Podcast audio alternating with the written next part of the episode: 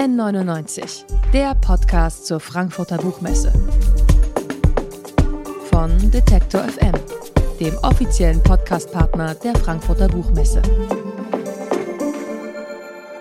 Wir senden von der Frankfurter Buchmesse 2021 und sind ja auch seit Jahren fester Bestandteil der Kreativwirtschaftsmesse The Arts Plus hier auf der Frankfurter Buchmesse. Und das ist natürlich auch in diesem Jahr so, diesmal übrigens im Forum der Messe. Und im Rahmen von The Arts Plus gibt's auch den Starts Prize. Dabei steht das S für Science und das T für Technologie oder Technology und das Arts klar logisch für Kunst. Dieser von der Europäischen Kommission geförderte Preis nominiert jedes Jahr innovative Projekte aus den Bereichen Wissenschaft, Technologie und Kunst. Und eine Ehrennominierung gab es für DJ Tai und Anya Catherine, ein Künstlerduo aus Los Angeles, das Umgebungen, Technologie und Performancekunst miteinander verbindet. Und ich freue mich sehr, dass Sie jetzt hier bei mir sind. Hallo und herzlich willkommen. Hello, thank you for having us. Thank you for having us. Videos von Szenen, die niemals passiert sind, manipuliert von Maschinen, die zum Lügen geschaffen wurden. So beschreibt ihr selbst euer neues Kunstprojekt Soft Evidence. Es geht um das Zusammenspiel von künstlicher Intelligenz, Performance und Interaktion mit dem Publikum. Was ist denn der Gedanke dahinter? So, this project is part of Media Futures, which is part of the Horizon 2020 Innovation Program. And essentially, our prompt was to create something to tackle the problem of misinformation. And Dejha and I decided to focus specifically on AV manipulation, uh, and more specifically, deepfakes or synthetic media.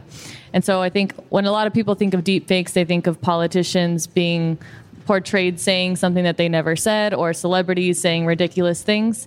And actually, in the research that we did for this project, we found research that showed that over 90% of deepfakes were actually used for non consensual pornography. Um, and they're kind of like a new form of violence against women enabled by this technology. So essentially, what we wanted to do, considering the political polarization that the world is facing now, is kind of create an artwork that what we're calling is slow synthetic cinema where people of any background, political affiliation can see it. It's in a classic cinema style and just start to understand how synthetic media is going to start being kind of interlaced into our daily lives, not be detectable, and just kind of how to navigate that new media landscape.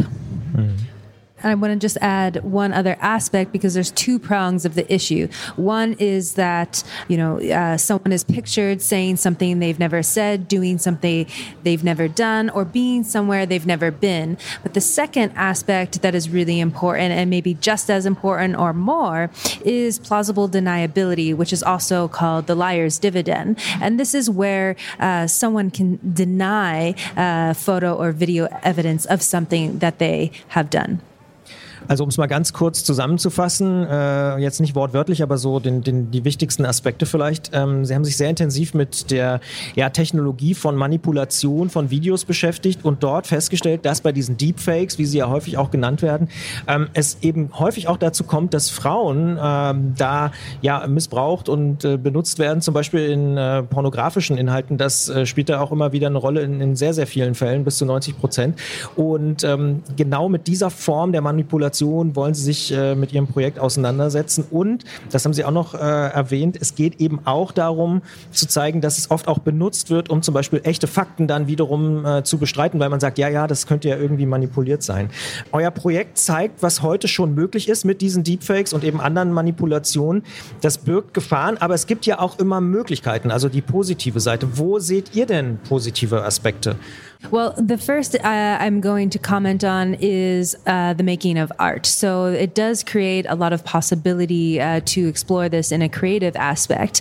Um, but there's another one, and specifically, uh, what was that um, piece called uh, in, in an event of a moon disaster, right? Uh, and this this project is also very interesting, and it, kind of is more of an innovative and experimental documentary. And I think this is a, a work that uh, allows you to really reimagine how history could have gone down. So I think this is a really, really good example. Uh, has a different intention than our piece, uh, but is using this uh, medium in this way. Yeah, so increased creative possibilities, but also I think the technology needs to always be met with the same kind of regulations and awareness and ethical frameworks for it to exist in because sometimes the technology moves faster than the the legal systems that are going to try to make sure they're used only in positive ways and the ways that are exciting and not harmful. So Ja. Also Sie betonen, dass äh, natürlich das wie oft bei Technologie so ist, dass das sich viel, viel schneller entwickelt als die politischen Regulationen, die das Ganze dann, ich sag mal, ordnen. Und ähm, das ist natürlich immer gleichzeitig auch eine Gefahr. Aber eben beispielsweise in der Kunst bietet die Technologie natürlich neue Möglichkeiten, neue Ausdrucksformen und dementsprechend auch tatsächlich Chancen. Dann gucken wir doch mal auf die andere Seite. Also was sind denn die schlimmsten negativen Effekte? Well, as Ania already mentioned, uh, 90% or more uh, deepfakes are non consensual sexual imagery and uh, non consensual pornography. And these are usually distributed on closed mes- messaging groups, uh, closed groups on messaging apps like WhatsApp and Telegram, which is from a conceptual choice why uh, the digitally native version of soft evidence is a closed group on Telegram. Uh, there's also a physical manifestation as well uh, but that is a conceptual choice there. Uh, and I think uh, with with this, um, uh, th- this is a, a, particular issue that we want to focus on, uh, but also to bring the attention to what used to be hard evidence is now what we're calling soft evidence, uh, which means if you go to court and you're showing, you know, imagery and say, "Hey, this happened," then uh, someone in power could say, ah, "Actually, no, that never happened." And this is one of the issues that we see. Nothing to add. also zusammengefasst, äh, die beiden wichtigsten Punkte aus, aus Ihrer Perspektive sind tatsächlich, dass 90 Prozent der Inhalte pornografische Inhalte ohne Zustimmung sind, die ähm, eben von, von den Opfern nicht äh, akzeptiert werden oder die, die sie nicht äh, gutheißen und die vor allen Dingen auf Messengern verteilt werden, wie zum Beispiel Telegram. Äh, das heißt, das sind geschlossene Gruppen, wo solche Inhalte dann auch äh, weiterverteilt werden. Und das andere Thema, was ja auch schon angesprochen wurde, dass beispielsweise vor Gericht ähm, Beweise jetzt nicht mehr als harte Beweise gelten, wenn sie beispielsweise als Video vorliegen, sondern dass aus diesen harten Beweisen weiche Beweise werden, also aus Hard Facts, Soft Facts sozusagen. Und ähm, das ist auf jeden Fall äh, ein, ein Aspekt, den, den Sie beide auch betonen. Ihr sprecht, wenn man sich mit eurer Arbeit auseinandersetzt, von einem ungleichen Privileg, Wahrheiten zu erfinden. Und da sind wir ja bei diesen Beweisen. Vielleicht könnt ihr sagen, was ihr genau damit meint? I think this just goes back to how technology intersects with privilege more generally, which is, as we said earlier, um, people who are already marginalized are usually the victims of new technologies, and it just kind of makes that situation worse. Um, and in the on the other side, people who have power are going to be more believed if they write off a piece of video or photo of them doing something that they shouldn't be doing. They're going to be more believed than someone who is already kind of decided to be on the margins and not believable. And I sometimes think about if the conversation about synthetic media and deepfakes had been further along. For example, when the George Floyd situation happened in the US and m- people were more comfortable with the idea of synthetic media existing, it would have been pretty easy for a police force to say, that is not a real video. And at least, even if it ends up being proven that it's true, it plants this seed in your mind that Oh, yeah, that is. And people who want to believe it's not true are always just going to believe what they want anyway. Even if the deepfake is bad, if it confirms something that you already believe, then you're going to. So it's kind of just in terms of inventing truths and being able to deny truths and what how photo and video have been used and are still used as a source of accountability and justice, it presents a lot of issues. Also, Sie sagen, dass Technologie immer auch ungleich ist und dass es immer bestimmte Gruppen bevorzugt. Also zum Beispiel privilegierte Gruppen, die Zugang haben zu Technologie, die vielleicht das Know-how haben, möglicherweise auch das Geld, dass die ähm, davon Vorteil haben und dass gleichzeitig schwächere Gruppen benachteiligt werden durch solche Technologien und dass das eben ein Ungleichgewicht ist, was, was damit eigentlich noch verstärkt werden kann und was auch verstärkt wird. Und Sie haben auch erwähnt, zum Beispiel das Beispiel George Floyd, was sicher viele mitbekommen haben auch, dass in dem Fall natürlich auch Leute gleich behaupten hätten können, ja, das ist vielleicht ein Deepfake, Fake, das stimmt alles nicht. Und alleine diese, äh, ja, die Saat des Zweifels sozusagen hätte natürlich auch in dem Fall irgendwie dazu führen können, dass äh, da Leute anfangen zu zweifeln und dann eben echte Fakten sozusagen auch wieder in Frage gestellt werden. die Technologie an sich zum Manipulieren von Videos, die ist noch relativ neu und gerade deshalb vielleicht ja auch so angsteinflößend, wenn man aber ein bisschen rausguckt. Photoshop zum Beispiel gibt es schon seit mehr als 30 Jahren. Bilder manipulieren zu können und manipulierte Bilder zu sehen, ist also für uns mittlerweile eigentlich schon Alltag, äh, gerade wenn man sich so ein bisschen umguckt. Trotzdem können wir ja mit dieser Technologie auch leben, wenn es jetzt um Bilder geht zum Beispiel. Und auch Manipulation im Videobereich wird man wahrscheinlich ja gar nicht verhindern können. Ist es also vor allem wichtig, ein Bewusstsein zu schaffen, nicht alles zu glauben, was man auf Bildern und Videos sieht, so wie wir es vielleicht schon von Zeitungscovern kennen oder so? Well, I think you know you bring up a good point. We've been manipulating content for a very long time. Uh, Stalin was one of the 1st mm -hmm. yeah. pioneers of rewriting history through early types of photo manipulation. Sorry, go ahead. no, great addition. Uh, but the thing is now is that it can happen at a more accurate and fast pace, and it can be quite believable. So the way that we created our synthetic media and deepfakes, uh, this was a very manual process uh, and using a, a very sophisticated uh, deepfake algorithm. Uh, so this one is very very hard to detect, uh, whereas there's also apps called Reface where this is made uh, a, a, lot uh, more accessible. Uh, so I think uh, this is interesting to think of how accessible these tools are.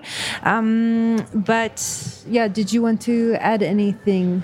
Yeah, just that it's mm. not like stated earlier, it's not new photo manipulation, but I yeah. think the increased accessibility. For example, you have to be pretty skilled at Photoshop to make someone look like an entirely other person. You can take off a freckle or do little adjustments here and there, but to do a full face swap with Photoshop would be quite difficult for your everyday person. Whereas, like Dejha said, there's apps that make an entire identity, make someone look naked when they were wearing clothes, make someone look like they are doing something they've never done is super easy and i think that's the issue is the accessibility mostly. And i think one of the solutions can be if we can begin to integrate uh, how to mark what you're seeing is synthetic right? So it's okay that we uh, create uh, synthetic media but as long as it's presented in the context of synthetic media uh, and what you're about to see is fake. There can be great value in uh, imagining something that didn't happen. Uh, there there can be great value and and positive use of that.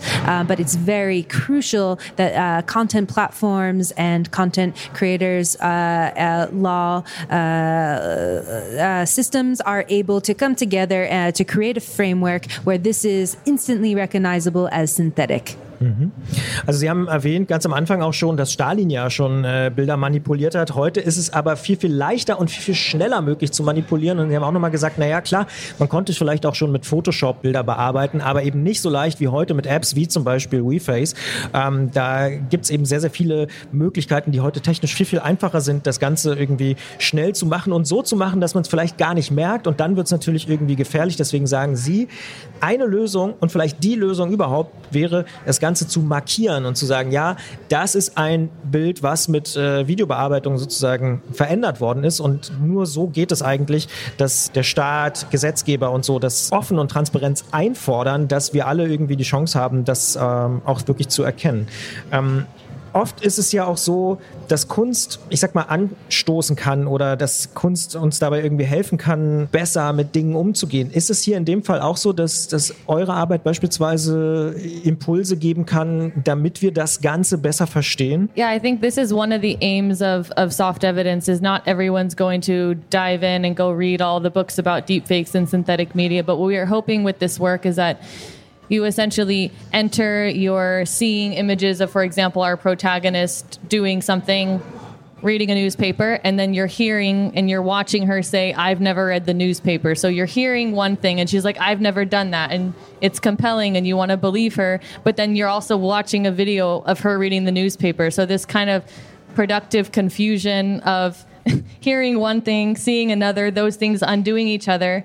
I think as artists, we're thinking about how to use art and senses and sound in order to create a feeling in people that kind of s- might mirror how it's going to feel when we're navigating a landscape where it's very unclear what to believe, who to believe, and then also paired with it because I think, of course, I'm a huge fan of confusion, but also it's important to guide people in the right directions and i think art is also very good at doing that. So kind of our idea is the installation has this very visceral learning through feeling aspect where you're confused and you're kind of just learning to understand what's going on but then you exit and you're kind of given tools and in terms of media literacy like if something makes you feel really a strong way towards or against something like look at the source who is showing it to you how did it get in front of you and just kind of returning to the basics of media literacy which i think are going to become increasingly important and i think art does have a role to show people how to navigate and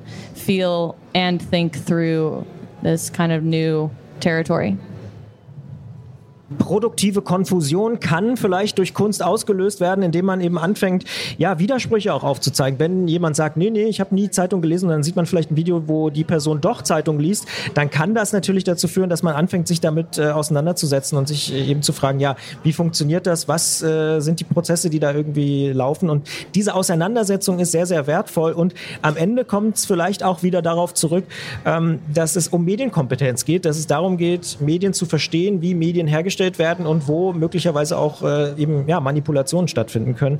Und äh, dementsprechend kann Kunst da vielleicht tatsächlich ähm, helfen, das Ganze zu unterstützen. Anja, Catherine und DJ Tai, thank you so much for your time today here thank you for having us. Our podcast. thank you. N99, der Podcast zur Frankfurter Buchmesse. Von Detektor FM dem offiziellen Podcastpartner der Frankfurter Buchmesse.